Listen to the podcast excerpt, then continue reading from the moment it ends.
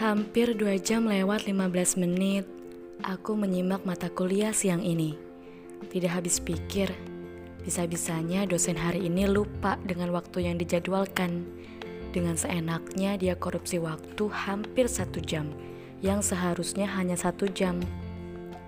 Waktu yang seharusnya sudah aku gunakan untuk membeli es krim sejak jam 2 siang tadi.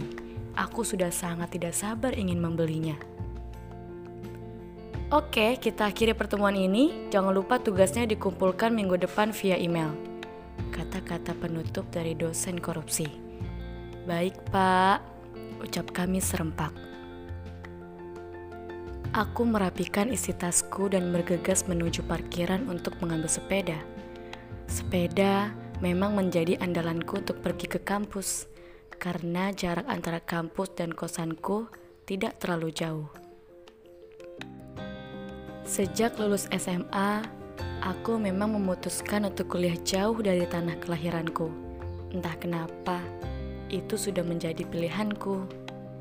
Hari ini aku tidak sempat untuk membeli es krim, karena sore ini aku sudah sangat lelah dengan kegiatan kampus.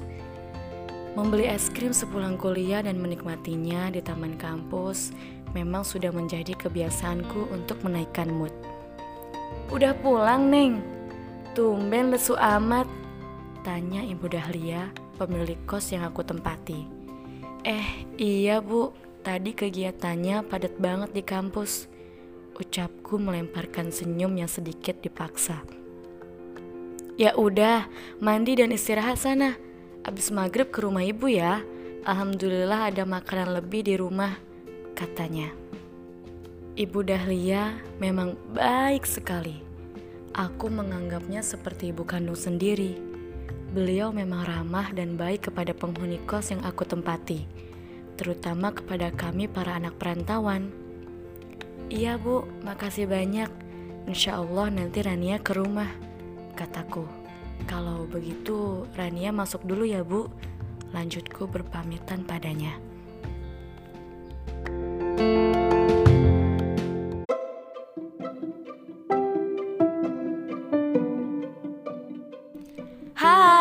Gak kerasa ya, udah malam minggu aja. Selamat buat kalian yang udah dengerin podcast tentang setelahnya, episode pertama. Gimana sama sinopsis yang kemarin? Kira-kira Rania mampu nggak ya? Makasih loh udah mau dengerin podcast Muara Rasa, podcast yang bisa kalian dengar di mana pun dan kapan pun secara eksklusif.